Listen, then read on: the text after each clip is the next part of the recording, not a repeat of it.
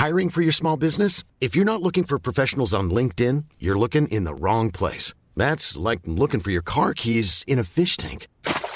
LinkedIn helps you hire professionals you can't find anywhere else, even those who aren't actively searching for a new job but might be open to the perfect role. In a given month, over 70% of LinkedIn users don't even visit other leading job sites. So start looking in the right place. With LinkedIn, you can hire professionals like a professional. Post your free job on linkedin.com slash people today.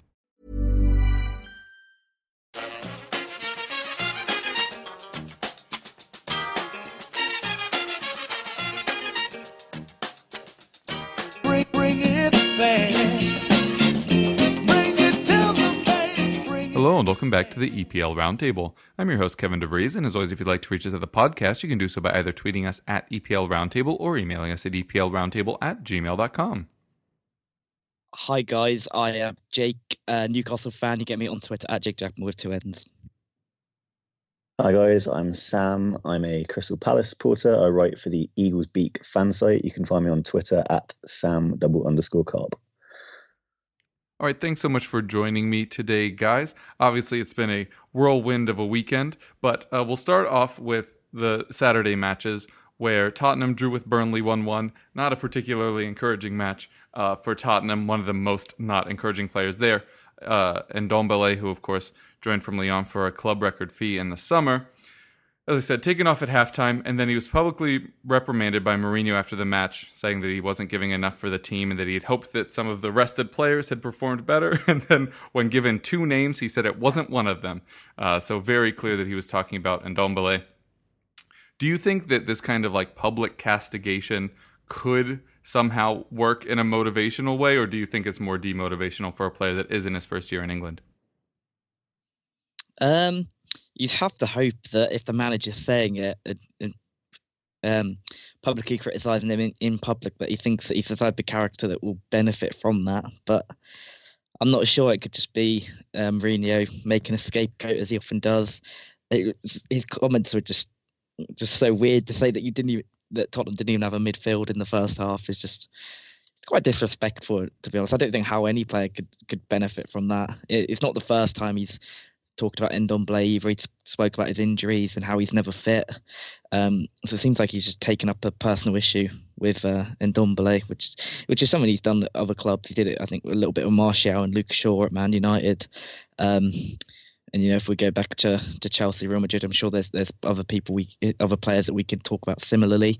So it seems to be a, a strategy of his. Um, remains to be seen if it's going to help him. I can't. I just can't see how it would. Um, be interested if he plays on Tuesday night. Um, you know, he, this whatever you think of him and and and if he hasn't had the impact that, that Tottenham would have wanted if his first season, you know, if you go into that Champions League game with Oliver Skipp and Eric Dier in his place, it just seems ridiculous. Um, I think Ndombele has had moments this season where he's been quite good. He, he's not really had a run of games, so it's been difficult for him, and, and it can take players time to adjust. Um, we've seen that before, so um, yeah, I, I, I don't like it. I, I don't see how he'd benefit, but I think it's just a classic Mourinho strategy. He's done it before; he'll do it again. Um, he doesn't seem um, to be against sign, signaling out players for, for criticism in the press, and he seems to have taken a, a big dislike to Ndombele. I mean, it, he he doesn't come across as the hardest working player. I think there's probably stuff going on behind the scenes that we don't know about that probably adds into this. But yeah, I can't see how it's going to be helpful um, for the club or the player, to be honest. Yeah, I mean, what I, what I would say as well, just on on the Spurs game yesterday, is that you know Tottenham Tottenham could have been trailing by more than one at half time. They were pretty lackluster across the board, so it, it, it did seem a little bit weird to lay the blame for a for a pretty poor performance at the feet of one individual player. Um, but you know, having said that, it's quite clear that this has been bubbling up for some time, um, and there's obviously a certain level of expectation for a player that arrives at a club for that amount of money.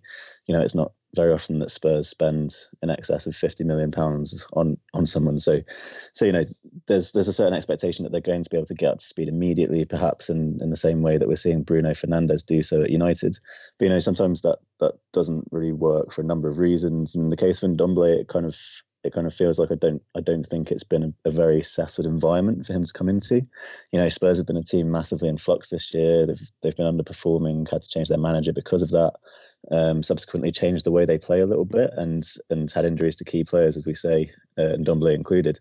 So it hardly creates the kind of atmosphere for a player to come in and have have that sort of immediate impact that both obviously the fans and the manager want him to have. Um, so in terms of Mourinho calling him out, as I say, I'm not I'm not sure. Um, and Ndombele was particularly worse than anyone else in that first half yesterday. And for his manager to name check him like that is hardly going to help his confidence if it is already low. Um, but as Jake said there, you know, it's this this isn't out of character for for Mourinho, and I think it's almost been sort of symptomatic of of his decline during this latter part of his managerial career. I think I think a big part of his success when he first came to England with Chelsea, um, carried on winning titles abroad, was that kind of that rapport that he built up with his players. That there was always this sort of siege mentality with the Mourinho team, and he almost often did the very kind of opposite of this. He actually deflected attention away from them when things were going wrong. Whereas now, it's almost a case of calling out his players to deflect attention away from himself and the football that his teams play. So as as Jake was saying, we saw it United with Pogba. Uh, we saw it with Luke Shaw, Martial, as Jake said, even even Mkhitaryan, I think, and you know, it's time to see it again now at Spurs. So they're in the same way that it might have in the past when Mourinho first started started managing. Um, and if I were a Spurs fan, sorry Kev, um, I'd actually be a bit worried because it's usually a bit of a sign with Mourinho that things are starting to turn. So you look at Spurs' form; it's one point from the last three. They're out of the FA Cup and potentially now the Champions League. Um, so yeah, and I know, I know football is a very public profession, different to anything else. But you know, if you were underperforming at work, you wouldn't really expect your boss to, you know, hang you out to in front of the entire team. So I, I do think that they're right ways to do this, and the right way is usually behind closed doors. Yeah, it's certainly not going uh, as we would have hoped. There are a lot of extenuating circumstances, as you guys have mentioned, with the injuries and everything, and Ndombele being one of the ones that suffered them. But what's the excuse for the defense? they can't keep a clean sheet where we have all of our fit players. Um, on Ndombele, I will say he looks exhausted after about 15 minutes of running. So there is certainly some blame there. And like you mentioned there, Sam, it's definitely been bubbling up for a while. and I think that's why we're getting kind of the harsher end of it. But I would certainly agree both with the assessment that the two of them certainly have something going on and that Mourinho is kind of using this as a deflective tactic. Um, whether or not that's working for everyone else, we will see. But it certainly isn't helping Ndombele at the moment. What is really interesting about Ndombele is when he joined, Sissoko was the player that took him under his wing and was going to teach him how to play in England and everything. And for all of Sissoko's sins, basically ever since he's joined us, he's been incredibly hardworking and super reliable. And so the idea of combining that those tendencies with a player with the sublime natural skill that Ndombele has made us all think it was going to be great like immediately, and that has certainly not been the case. And I do wonder what percentage of Ndombele's struggles, especially since the turn of the new year, have aligned with the fact that Sissoko hasn't been training with us. If they did form that very quick like friend slash mentor thing, um, I'm wondering if that's a part of it. But uh, if if a situation like this happened at your club, um, to scale because if either of your clubs signed somebody for 60 million and they didn't perform there, there would be much larger issues um, but if, if something like this happened at your club how would you expect your club or manager to handle it um, I, I guess we have a similar type of thing with with uh, Joe Ellington, who, who did sign 40 million, which is probably even more to us than 60 million is to Tottenham. So we've we've currently got that sort of issue. Um, I don't think I don't think it's quite an attitude thing. Um, I think it might just be a just the the way he's being used. But I think Bruce is sort of stuck with him. Um, continues to talk about him positively um, and the stuff that he does do. You know, he, he he hasn't been all bad, but he's just been a lack lack of goals. Um, with his only goal in the Premier League coming against Tottenham, so it, it, was quite a long time ago now, and he's been playing centre forward for a lot of those You're minutes welcome. since. Um, so yeah, it's it's it's a difficult one. Um, I think you've got to try and keep motivating the player, um, and I think that's what Bruce has tried to do. He's given him a rest now. He's taken him out of the firing line, brought Gayle back in, and hopefully um, minutes from the bench are going to be positive for him in the long run. I think with jo- Joelinton as well, similar to, to Ndombele, is that when he's on the pitch, maybe doesn't put in the maximum effort, um, like you see with um, Gayle or we see with us, even St. Maximin yesterday, the, the pressure he put Valery under to, to force that mistake and then go on to score the goal. We never see Joelinton going on and, and putting that sort of pressure on a defender. He, he seems to do everything at, at half pace, which it, which is which fuels a lot of the supporter anger in him. So I think it might be a cultural thing for a lot of people coming over. It takes time to adapt to the Premier League, and I think you've just got to show patience, and hopefully that'll turn. I think the best example of a player I can think of at another club that's done very well after having similar struggles at the start is Fred at Manchester United. I think he had a lot of the same problems that Ndombele has had, had a long period out the team, and now he's he's one of the first names on the team sheet, and he, and he seems to have adapted um, excellently to Premier League football. So it might be it's just a time thing, um, especially when Don Ndombele got that age on his side as as we have with Joelinton. Um, I think Fred was a little bit older, but I think there's there is um, there are cases where it's changed, and I think you just need to show a bit of faith, and and and hopefully it will turn. I think it's always the second season for these these imports, the ones that matter, those that that do well from the off. Uh, it's great, but I think you've got to give a player, I think, two years before you can properly judge them.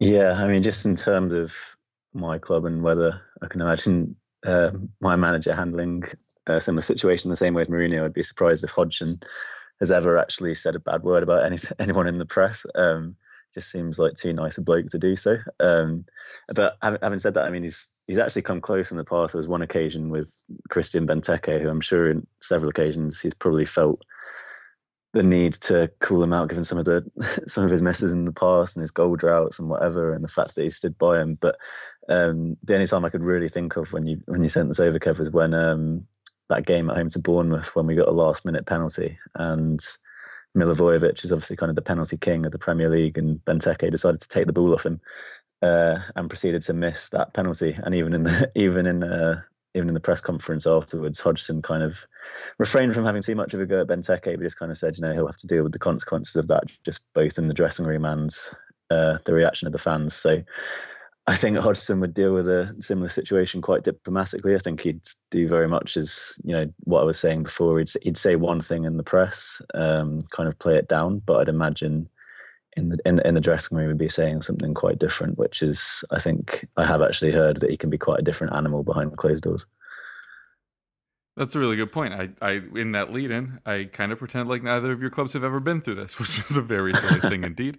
Um, but yeah, I, I think both of those examples are probably healthier ways of handling with it internally. Although Jake, it sounds like you're well, I bet both of you can can relate to the the fans turning before you'd hear a bad thing from the manager. But uh, we've we've now passed both thresholds uh, at the club, and to to the fact that a lot of times it takes players' first years uh, at least one or two to really settle at the club. I remember uh, there were bids for Heung-min Son after his first year um, when he was dealing with a plantar fasciitis issue in his foot. And everybody just thought he was terrible, and his first touch was huge. And then he somehow sorted that, which is allegedly very hard to do. Uh, and then he's gone on to be one of our best players. But on the other side of the coin, and I think I saw an article to this point yesterday, uh, which is a really good one, it's that yes, you usually want to give first year players that time to grow into the team. But the fact that Lo Celso has done so well in the same circumstances, I think is making Ndombele look way worse by comparison, which isn't necessarily fair. Uh, it's really just credit to Lo Celso rather than it should be kind of derision aimed uh, at Ndombele. But yeah, I guess give it time, see how it goes. Uh, but I wouldn't be surprised if we hear more Mourinho quotes about Ndombele this season, and I doubt that they will be positive. Uh, we will move from there to the matches today after kind of weeks of that whole fourth to eighth region of the table, basically matching each other week on week with draws and losses, nobody really gaining ground on anyone. Uh, Chelsea and Manchester United both took big steps this week. Chelsea beating Everton 4 0, Manchester United beating City 2 0 in their local derby. Uh, and I'm curious uh, for you guys, which of these teams do you think took a bigger step today towards that objective of making one of the Champions League spots come the end of the year? Um, oh, I think it's a difficult one. I think it depends if we if we're considering fifth as Champions League, given the City stuff. Um, I think it's probably safe to, to not make that assumption yet. So if we're talking about top four, you've got to say Chelsea. Um, purely because of the points total that they've got. Um, they've got three uh, three more points than, than Manchester United, closing in on Leicester as well. And I think this is the big one for me. Is is that Leicester points total? That's the one that both teams should be looking at, not not the other at this point. You've got to be chasing the one in, it, above you rather than looking behind. And I think that's that's the attitude Chelsea have taken now. Only two points of Leicester, albeit playing a game more. Um, so yeah, I was quite impressed with Chelsea today. I thought watching Everton against Arsenal and Manchester United in recent weeks, I thought they were they were looking like a team that could cause real real damage in these big matches. Um, probably out uh, played better than both Arsenal and Manchester United, and were unlucky to take only one point. So thought that going to Chelsea today with the injuries and the suspensions they had, thought Everton were were going to get something from the game, and I was massively wrong. Chelsea were excellent, um, really good football they they played throughout the game. Thought Giroud was excellent. I thought Gilmour, I think he, he's getting a little bit overly praised, but he was good in the middle of the park for for a teenager. Pedro and Willian uh, look like they're up for the last few games of the season uh, after a, a, period of looking pretty average. Um, but yeah, they, they probably should have won by more. Only limited Everton 23 shots, so it wasn't just a good attacking performance. It was all around, probably helped by Everton a little bit, but yeah, it's, it's really good for Chelsea. I was impressed with them against Liverpool in the week as well. So I think they're finding their form again. Uh, and Manchester United, I think, since Fernandes has come in, they're a completely different team. They just look so much more organised. Um, look like they've got a more cohesive unit in the midfield. They, they're creating more chances. I think the problem they had before, they didn't have anybody sort of threading things together. Um, but now they have that, and they're so much more threatening as a result. They've got pace on the on the break, and if you add Rashford into that team, add Pogba, you know that's that's a top four team for me. Um, See, I think I think both of them got a very good chance to finish in the top four. Um, Chelsea, you've got to give them the advantage. I think they've both got pretty favourable run-ins. So, but I think both of them could finish in the top four, at least get Champions League places if fifth does become available. Um, I think they're both going to finish the season strongly. Um, and I guess credit to to Solskjaer and and Lampard in their first four seasons as Premier League managers. If you look at what Mourinho's doing and the struggles he's having at Spurs, albeit with, with injury problems, but you, you look at Chelsea, they've had the same injury problems. Solskjaer would probably want Pogba and Rashford available, doesn't have them. So, you know, they're, they're, they're doing very well. Uh, and I thought both of them were, were very good value for their win today. Yeah, I mean, I sort of agree with what Jake said there. To be honest, I think um, both of those teams now will be looking at Leicester, who've you know since the since the turn of the year have dropped off a little bit. Um, haven't won. I don't know. They've won for four or five games now. It is good. They've obviously playing. They've got a game in hand playing Villa tomorrow night, but given their recent form, you wouldn't kind of bank on that being a being a home win necessarily. Um, Chelsea, yeah, Chelsea were particularly impressive today. I mean, I thought Everton were absolutely woeful, which was quite surprising given how good they have been under Ancel- uh, since Ancelotti came in.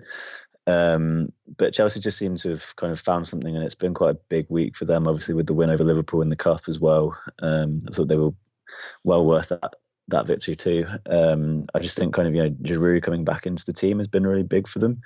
Um, don't get me wrong. I mean, Tammy Abraham's been great this year, but um, but at the same time, you know, Giroud is just um, he's got that kind of experience, and he's the sort of guy you probably want leading that line as you as you go into the sort of last eight nine games eight games of the season you do need to put together a string of wins and it kind of it does it is starting to look like they're starting to hit a formula where they can start to go on a run of results now.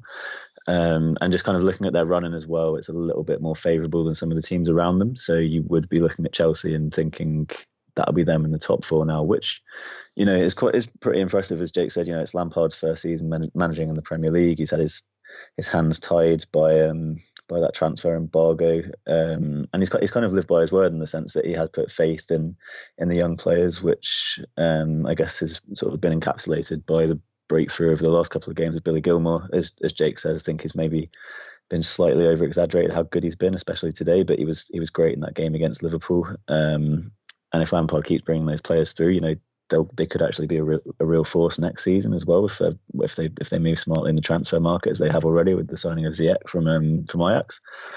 Um, so yeah, I think it's pretty positive for Chelsea. Um, they just need to kind of start to you know do this a little bit more consistently, which I think has been their problem throughout the season. They've played some nice stuff at times, but haven't necessarily got the results that that their performances have warranted. Um, but yeah, I think I think they'll be pretty pretty confident of finishing in that top four now. And then United, as as Jake says, it has just they have just seemed like a completely different team since Fernandes came in. He sort of energized everyone around him. It seems to, you know, uh, the way he plays just seems to be a little bit more quite infectious. Um, everyone around him has kind of raised their game a level or two. Um, has found some form, obviously scored again today. Um, and yeah, it's kind of as, as as Jake was saying again, it's you know it's testament as well to two young managers um, keeping sort of keeping faith in what they were doing, despite the fact you know there's always quite a lot of talk in the press about you know getting the appointments wrong or whatever. Um, I think they've kind of dispelled those dispelled some of those um, myths for the time being. Um, and I think you know Leicester will be looking over their shoulders, quite worried as, as those two start to find some find some form. Yeah, I think I was more impressed by Manchester United on the day. Um, I think that's the best they've looked in some time, though. I don't think I've saw either of their last two matches. Um, but we've seen Chelsea like turn up for a match like this this season, and everything clicks, and then they struggle for a couple weeks. I still don't think they've had back to back wins this season, if memory serves. Um, but that Manchester United win, I mean, from where they were in December with everybody kind of in the Solskjaer out bandwagon and the, all the rumors that they were going to have Pochettino and we were going to have Mourinho by the time we played each other next. They really, really turned things around, uh, which both of you mentioned there with Solskjaer. So the signing of Fernandes, as you both say, has helped massively. I also think Ighalo provides something that they didn't really have, which is uh, kind of a mm, is this rude? I don't know, a bulkier forward. Whereas Martial and Rashford have, you know, spent the better part of the last three years having to play on the wing um, just somebody that can kind of be a focal point and then lay the ball off if he needs to. I think he's already had a couple goals for them in different competitions, but yeah, I think both have obviously been impressive. There was there was a time like a month ago where it seemed like uh, Tottenham had a chance of catching up and passing Chelsea when we played them. Uh, United were a while back. Uh, but now things looking less good for us and more good for both of them. And I, I, agree with both of you that they should be kind of looking at Leicester um, because nobody should be aiming for that fifth spot and hoping that the city uh, ban is upheld because I don't think we'll know that by the end of the season. So uh, making sure you get into those top four spots so you don't have to be the one that finds out in June whether or not your so-called Champions League spot is yours or not. Uh, I think it's something both clubs would certainly want to avoid. But uh, I, I, think you make a great point, uh, Sam, when you bring up that you know Manchester United have certainly not been without their injury issues this year. Pogba basically missing the entire season and still pushing on and everything. So uh, they're who I'd pick of these two, but certainly a good weekend for both. And while we're talking about teams that have impressed us, I figured we'd wrap up by talking about the season on the whole and which team you've been most impressed by personally and the team that you've been most disappointed by. Yeah, I think for me, the, the obvious one has got to be um, for teams that have impressed me. Uh, have got to be Wolves and, and Sheffield United. Um, both of them overachieving again. I think for Wolves, it's just the sheer amount of games they've played and the level that they've managed to, to maintain, it's been very impressive. We've often talked about the Europa being a curse, but they've pretty much matched their league output again, probably improved on it. Six losses um, throughout the season. Only Liverpool have lost fewer now after the City's lost today, so they're very hard to beat. Um, Nuno will probably be very disappointed, and then some of the draws, you know, drawing again against Brighton. Um, and, and against Leicester a few weeks ago, they just sometimes lack that clinical edge. But I think it's probably a bit of tiredness that, that's worked into that. Uh, but they're just so tough to beat and just look like such an organised outfit. They're the type of team that you can see going all the way in Europa League. I think that's that's a competition that they might be able to win. Um, think they've just got a, a very European way of playing, um, which shouldn't be a surprise with a lot of the players they have. Um, in their team. I think I think they they've been impressive. Sheffield United obviously doing excellently with with what is quite a um, basic squad. You know, you don't have a lot of talent or obvious talent in that team. It just seems that they they work so hard. They've got a system that works, and the players are just constantly improving under Wilder's um, management. He's he's very underrated as, as a coach, and he's taken the Premier League by storm. I think it'll be interesting to see how they get on next season when teams are a little bit more aware and uh, respectful of them. But for this year, they can go. They'll be looking at a European place, and, and I wouldn't begrudge them that. Um, in terms of teams that I've not been impressed with, um, it's a difficult one. There's a lot you could probably talk about. Um, think think you're probably looking at Bournemouth, West Ham, um, and Watford. Really, those three teams that they they're all pretty settled at this level now. Um, West Ham, the big ones for me, they they had everything to to push on and become a top ten team. Obviously, a Pellegrini, who was a a manager that used to used to manage um, Man City and Real Madrid. Um, they had a lot of investment. They've got this big stadium now. Everything was there to push on, and they just haven't done it. Um, having to go back to bringing in Moyes, um, it's just it's not very ambitious at all, and you can see why the fans are getting frustrated with the owners. Got that big win over Southampton, but they got a difficult run of games coming, and I think they could they could be right down down there for the rest of the year. It wouldn't be surprised me if they do go down. They probably should have enough talent to get the wins, but it, you know, it's West Ham. They seem just to constantly be in this position of fighting relegation or, or going nowhere as a club, and it's been a little bit. I, I, I couldn't imagine being a fan of West Ham at the moment. It just must be so frustrating. You've got everything there to, to push on, and you're just not doing it. And I think with Bournemouth, probably harsh to say I've, I've been disappointed by them, but you know I just come to expect more from them and Eddie Howe, and it's just not really been there.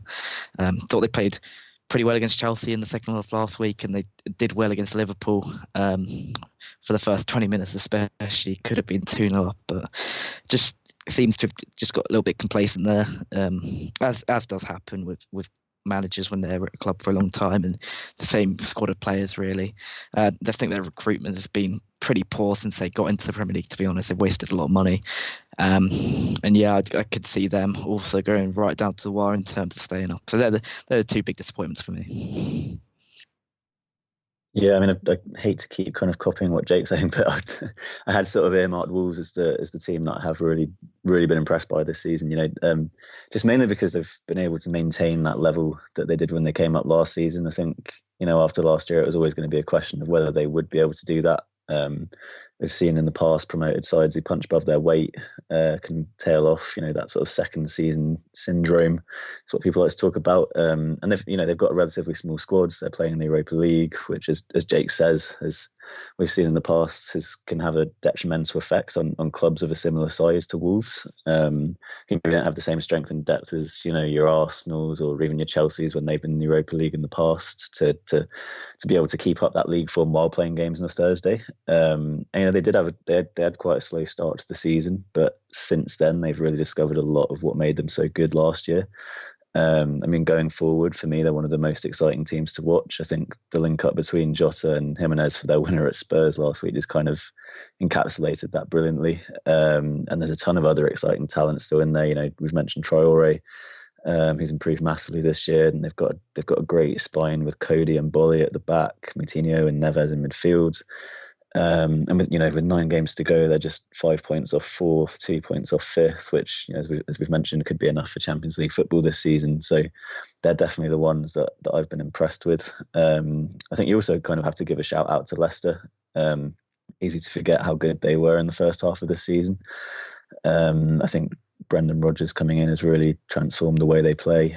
Um, obviously, they haven't they haven't quite managed to keep that up for the whole for the whole campaign. But I thought when they came to Palace earlier in the year, there's there's always you know you always get a sense when your Leicester's, your Wolves, your um, teams like that when when they come to Palace, there's a sense that you're going to be able to get something off them. Whereas this year there was just there was something with Leicester. They just had a bit of a different aura about them. Um, kept the ball a lot better. They did have the feeling of a side that was you know one of your top four, top five, top six teams, and it just for me it kind of that's sort of what clubs our size should be aiming for in the sense, you know, they obviously had that outrageous season where they where they won the league, but I think now they're sort of starting to to really uh, sort of reap the rewards of that. They've they've reinvested properly. They've put together a really good side, um, and yeah, I think they've they've played some really nice stuff this season.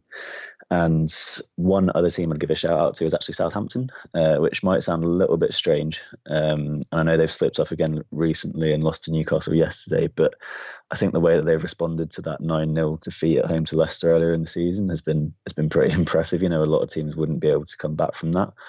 Um, and they've actually played some really lovely stuff when they when they came to Palace earlier in the year. They they kind of schooled us one two nil could have been a lot more. Um, and I think you know that's kind of it's reflective of Hasenhüttl as a manager as well. I think he he's a guy that they might struggle to to hold on to in the next year or so. Um, in terms of most disappointing, I'm going to go a little bit left field here. I think I'd actually go with Manchester City only because of the high standards that they have set in winning the league for the past two seasons. Um, you know, going into this year, I kind of I, I did think it would be as tight as it was last season, um, and for the league to be over by February, sort of start of March, has, has felt like a bit of an anticlimax. But that is that is obviously only kind of testament to how good the title race was last year, how high, how how good City have been, and you know how they've just kind of redefined um, almost what it takes to win a Premier League title. You do have to achieve near perfection now if you want to if you want to win the league. Um, I know you can't really legislate for Liverpool being as as relentless as they have been, and you know, winning 27 of the 29 games they've played. Um, but I think even Pep Guardiola would admit that they haven't, that City haven't quite been where he would like them to be. You know, today's defeat is their seventh this season, which is more had a look before beforehand. It's more than they lost in in the two title winning seasons combined. So, yeah, for me, slightly disappointing City. Obviously, it sounds weird to say that given that they're second in the league, still in the Champions League. Um, but yeah, that's that's just kind of the logic behind it. Yeah, definitely good shouts from both of you. And I just wanted to comment on Wolves as well. Not only are they kind of breaking the whole theory around the Europa League curse, don't they also have the smallest squad in the league? And with that, they're they're accomplishing that right now. It's it's just absurd that they're still uh, in the hunt for that top four, definitely top six, while also uh, still in that in the Europa League. It's it's really incredible with the amount of players that they have, uh, and then they let some go in January, um, which I know isn't exactly what Thomas was hoping for, uh, who comes on here and talks to us about Wolves sometimes. All right, uh, we'll take a break now, and then we'll be back with club specific questions for each of our guests. Hi, this is Craig Robinson from Ways to Win, and support for this podcast comes from Invesco QQQ the official ETF of the NCAA. Invesco QQQ is proud to sponsor this episode and even prouder to provide access to innovation for the last 25 years. Basketball has had innovations over the years too. We're seeing the game played in new ways every day. Learn more at Invesco.com slash QQQ. Let's rethink possibility. Invesco Distributors, Inc. I'm Sandra, and I'm just the professional your small business was looking for. But you didn't hire me because you didn't use LinkedIn jobs. LinkedIn has professionals you can't find anywhere else, including those who aren't actively looking for a new job but might be open to the perfect role, like me. In a given month, over 70% of LinkedIn users don't visit other leading job sites. So if you're not looking on LinkedIn, you'll miss out on great candidates like Sandra. Start hiring professionals like a professional. Post your free job on linkedin.com/people today. All right, and we are back. Jake, we'll start off with you in Newcastle. Obviously, a nice little run of form you're putting together in both competitions. Uh, obviously, you reached the quarterfinal. Uh, what did you make of that match, and how happy are you to have progressed in, in a cup competition when it seemed to be such a struggle for you at times? Yeah, I think this is the first time we've got this far with Mike Ashley as owner, so it's quite a surprise. Um, we've had a very nice draw to this point. Um, Rochdale, Oxford, um, and then West Brom, and we needed we, we needed 180 minutes in both games to in both ties to knock out the League One time uh, team. So yeah, it, that it was a bit of a struggle at times. It's been more of a cup limp than a cup run, but uh, we've got there. I think on uh, Tuesday night, looking at West Brom's team, they made so many changes. Obviously, focusing on promotion. It's one we definitely should have won. Um, maybe got a little bit complacent at the end um, and conceded two goals, but you know that can happen uh, in any game. Uh, but we managed to see it out. I thought we played quite well. I thought Almiron looks really good in the in the new number ten role that we used him in. Finally used him in his best position. He's starting to do well. Um, so yeah, that's positive. I think Bruce deserves a lot of credit for getting us to the to the uh, cup semi uh, quarter final. Um, I think he's changed his tactics a bit in the last few weeks, which has been encouraging because the the five at the back stuff that he kept saying was the only way this club could play um, was was just a bit ridiculous because I don't think we even played the three at the back under Benitez until the last six months. So to, to, say it was the only way they could play was was ridiculous. But he's sort of taking ownership now, and we're playing a little bit more attacking, which is nice to see. Um, if that leaves us open at the back, then so be it. I think we'd rather see Newcastle be a little bit more attacking, especially in, in, in matches against lower league opposition or against teams that are uh, around our level in the Premier League. Um, seeing us sit with five at the back against uh, Oxford um, and Norwich in the last few weeks was just very demoralising to watch. Um, but he changed it up and he's got us to the quarter final of the cup, so deserves all the credit. And yeah, if you get to this point, you can, you know, you can get anywhere. We may have to sit in the next round, but it's at home. Um, it, would be a full stadium. Beat them there last season. Uh, they we didn't lose in the league game. The season It was two all. So you know, we can we could do it. You know, we saw Manchester City today; they're not quite at it. Um, probably a little bit more focused on the cups, but they're going to have Champions League games around that time anyway. Um, probably if they do get past Real Madrid, as expected. So why can't we beat them? We we, we definitely can. So it's um, yeah, um, optimistic. Um, and if we if we win in the next round, it will be getting very very exciting. Yeah, this week, uh, not from Newcastle fans, it should be noted. I saw some people popping up saying uh, maybe we should reevaluate how we view Steve Bruce and maybe give him a little bit more credit. I know you haven't been his, been his biggest fan and weren't necessarily excited by the appointment, but are you, are you starting to see more of the positives to his managerial style, or do you think this is just a team that's talented enough that this is somewhat in spite of him? Um, yeah, I'm, I'm not convinced by Bruce yet. I think think we need to give him credit for, for the good things he does. He's changed to a, a four two three one. It's look, working a lot better. Um, he's he's playing. He, he's getting the players further up the pitch. Um, and yeah, he deserves praise for that, absolutely. But we've we've seen what he's done for the most of the season. It's been very negative. It's he's been surviving on luck alone, really. Um, we we picked up so many wins where we shouldn't have done this season, um, and it's sort of papered over the cracks a little bit. And if you look, if you, if you're looking at it purely on a point, um, on a results basis, like some in the media probably do, that don't sit and watch Newcastle every week, you look at it and you think, well, they're they're, they're on they're on 35 points after 29 games. They're going to be safe during a cup quarter final. What a job Steve Bruce is doing, and I can see see why some people think that. But watching it every week, it's just been turgid football for most of the season. He's been some of his decisions are questionable. His subs are often strange, but I think he deserves credit for what's happened the last few weeks. We probably should have beaten Burnley last week um, after the formation change. We then progressed in the cup and then beat Southampton. So yeah, we can't criticise him for that. And if he maintains with this sort of style of football, and we keep, um, you know, we don't need to keep winning matches, but if we keep, if if we're not getting battered in every game, in every stat, and we start to compete and and offer a little bit more in attack, then I think I think he deserves credit, and we'll see where he can take the team.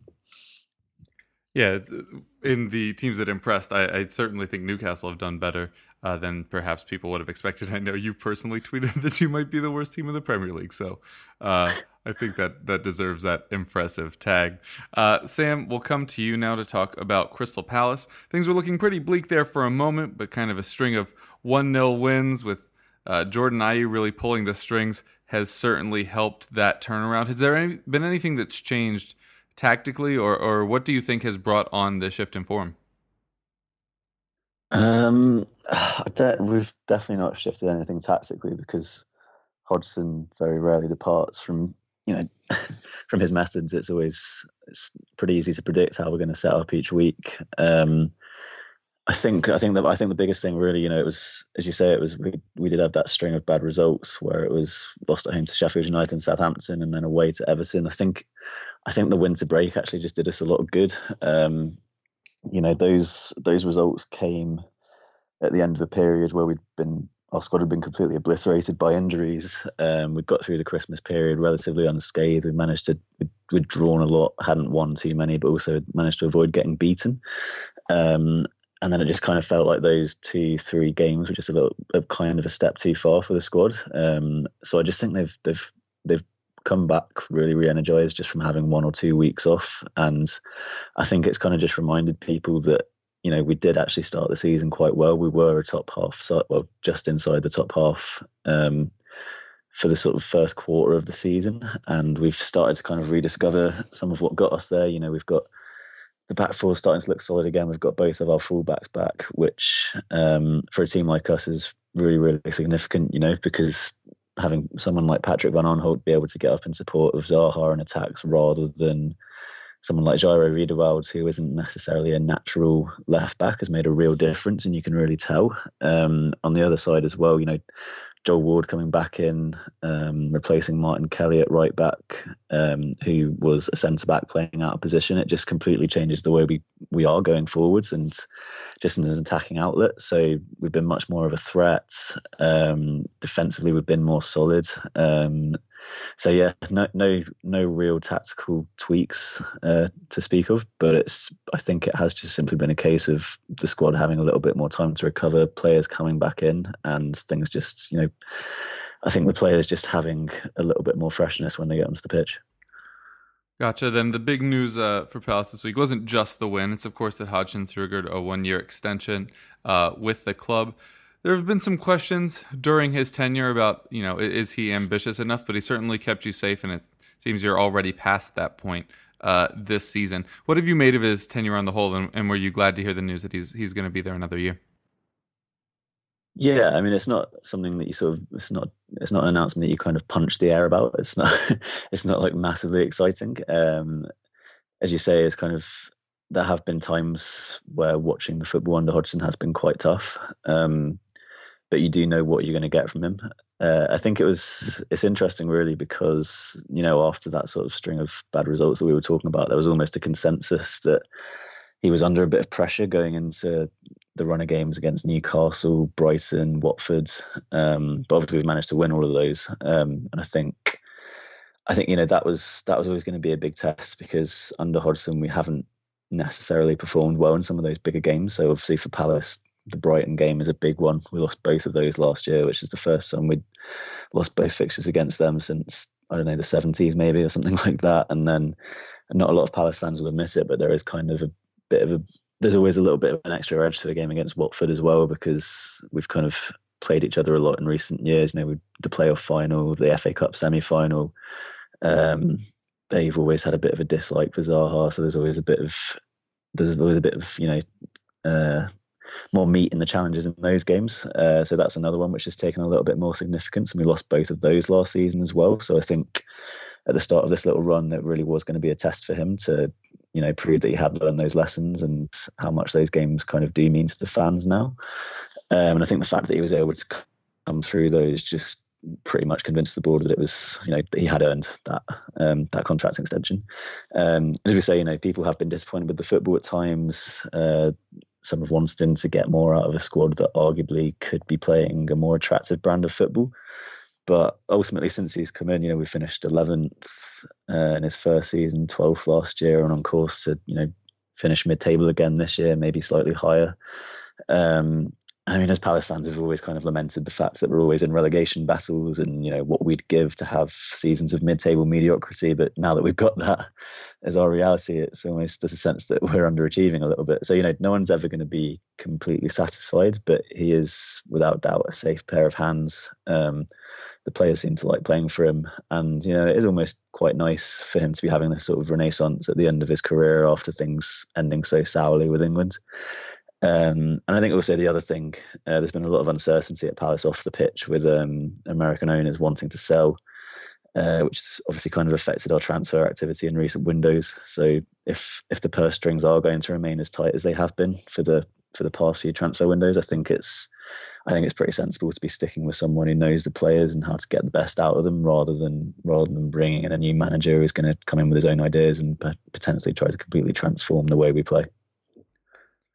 Gotcha. And then a piece of not as good news, uh, a player that I thought was a really astute signing by you guys, even though it was on loan, uh, was the signing of Cenk Tosun, who has now done, uh, I think it was his knee, uh, and is now mm. already been announced by Turkey is not even going to be eligible by the Euros. He's already gone back to Everton with the loan terminated. He did score one goal for you guys, and it seemed like his presence maybe got Benteke getting going a little bit. Do you, do you agree with that assessment? And what do you think you're missing out uh, by him being injured and leaving the club? Yeah, I mean it's a good point, Re Benteke, which I'll, I mean I'll come back to in a minute. But it's yeah, I think I think first of all it was just a bit you felt a bit disappointed for him more than anything because I mean he'd come to Palace to try and get some games, having fallen out of favour at Everton ahead of the Euros, and now just as he was starting to you know get a few games at Palace. Obviously, as you mentioned, scored a goal against City. He goes and gets this injury that's going to keep him out of that tournament that he was aim- that he was aiming for in the first place, and you know would have probably been one of the pinnacles of his career.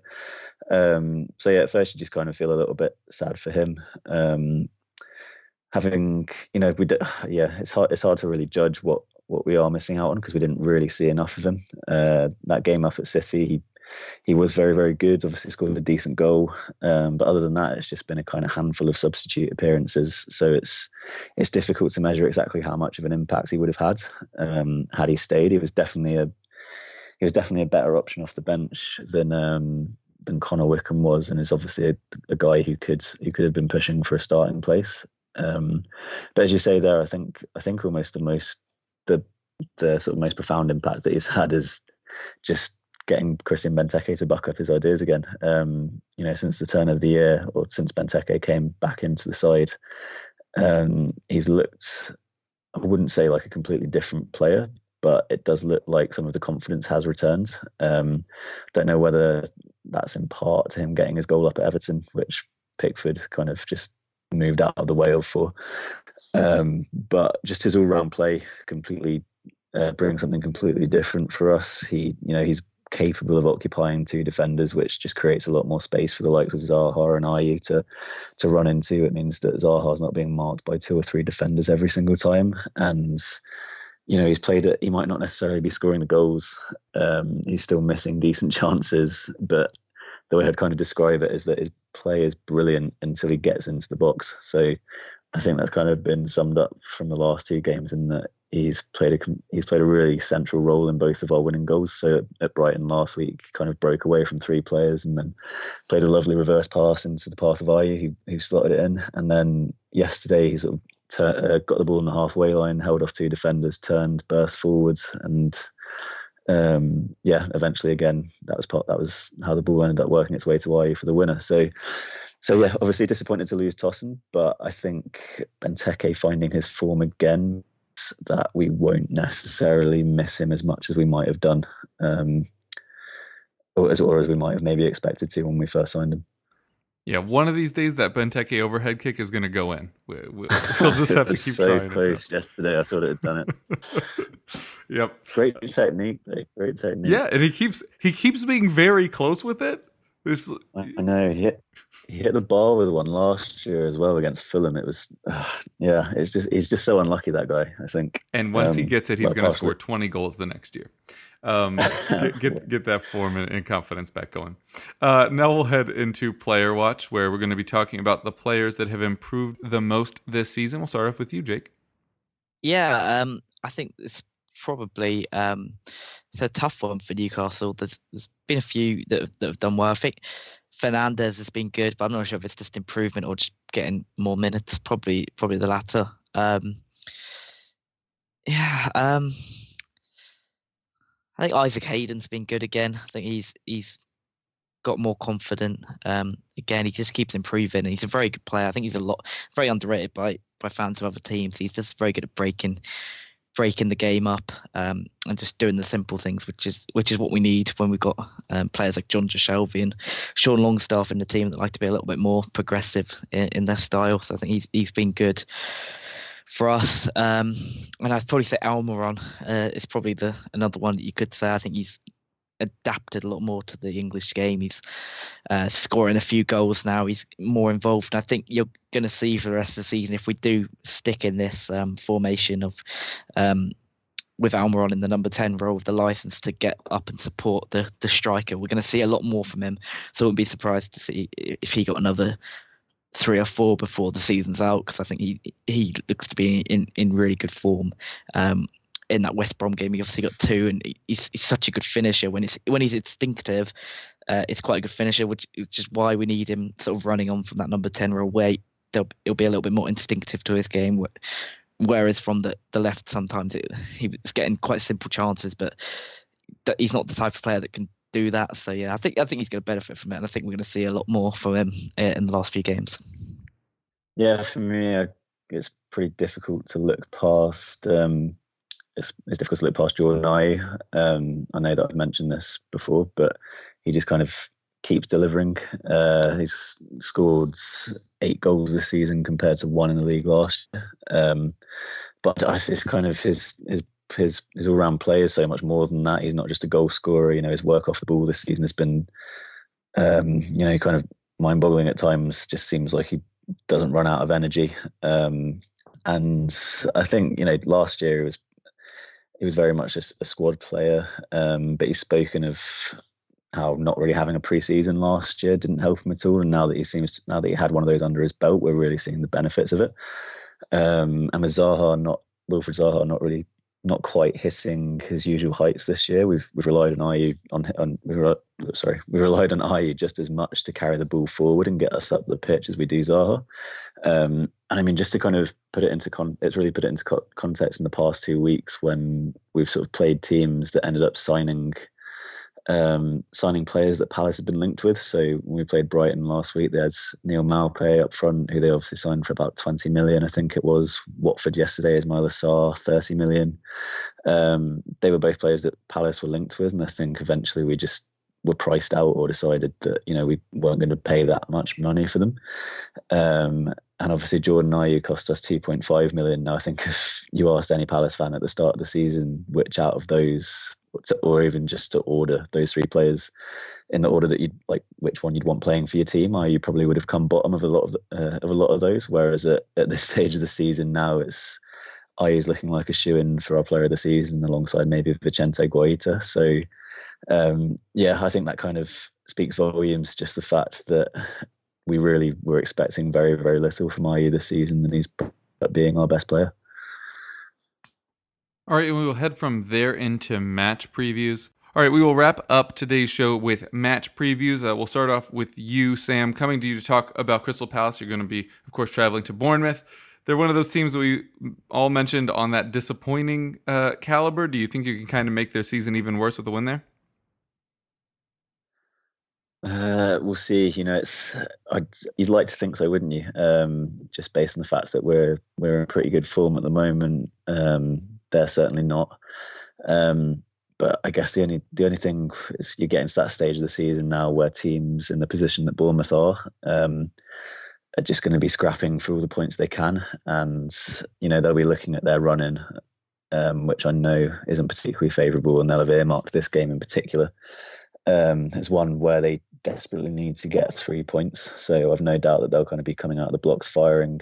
Um, doing all they can to try to, to try and get the win. But at the same time, you know, we're we're not the type of team that's just going to go to go to a place like that and roll over. I don't think so, especially on the back of three wins in a row. So um, I'd expect Hodgson to probably go with the same team. He very rarely changes a winning team and hasn't changed it for the past two or three weeks. Um, our recent record at Bournemouth hasn't been particularly great. I can't actually remember the last time we won there. So it would be nice to you know finally finally get a win on the seaside. Um, but yeah, no, no reason not to be optimistic going into this one. Um, I think the only the only thing that could um, could be against us is just the fact that they are so desperate for the points at the moment. So yeah, we'll see. All right, and Jake will come to you, of course, talking about Newcastle versus Sheffield United. We mentioned them earlier as one of the teams that impressed. Look, there's a theme here. How do you think you'll fare uh, there against the Blades?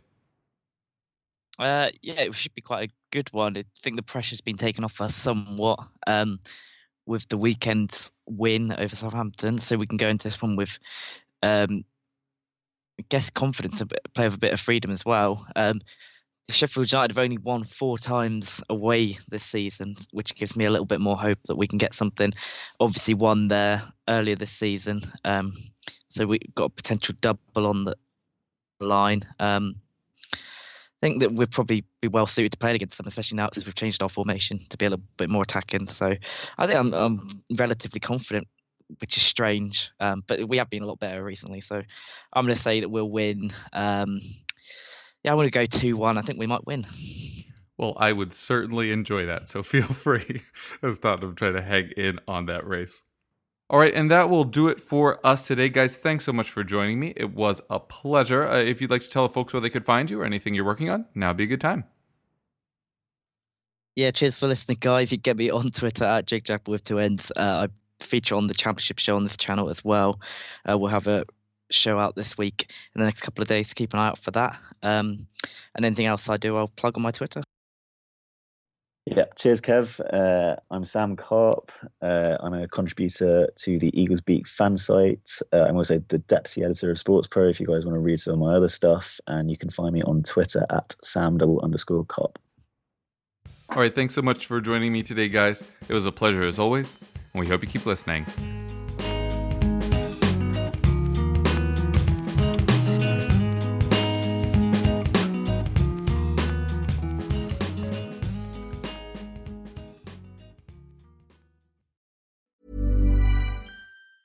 Even on a budget, quality is non-negotiable. That's why Quince is the place to score high-end essentials at 50 to 80% less than similar brands. Get your hands on buttery soft cashmere sweaters from just 60 bucks, Italian leather jackets, and so much more. And the best part about Quince, they exclusively partner with factories committed to safe, ethical, and responsible manufacturing. Elevate your style without the elevated price tag with Quince. Go to quince.com slash upgrade for free shipping and 365-day returns.